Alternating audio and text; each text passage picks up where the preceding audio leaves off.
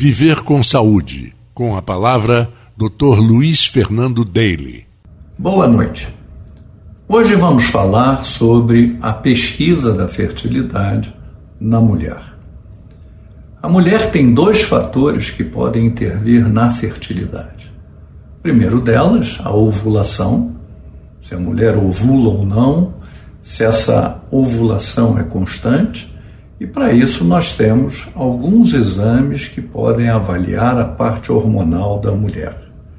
Mas um dado é importante: basta que ela seja regular nas suas menstruações, a gente poderia inferir que essa mulher ovula regularmente. Quando a mulher é irregular nas suas menstruações, possivelmente ela tenha algum transtorno nessa ovulação. A segunda avaliação da mulher é a anatomia, que é o caminho que o espermatozoide e o óvulo vão fazer para se encontrar. Então, nós vamos avaliar o colo do útero, o útero, as trompas e, com isso, avaliar todo esse trajeto. Temos alguns exames que são, vamos dizer assim, habituais. O primeiro deles é a radiografia da trompa e do útero é um exame que, para muitas mulheres, é um fantasma porque relatam um desconforto grande no exame.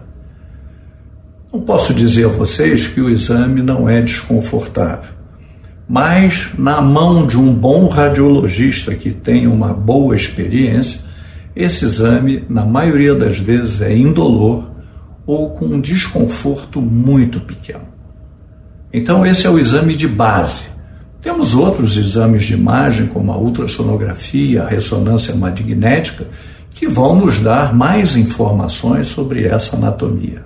Mas basicamente esses são os exames que nós avaliamos a mulher.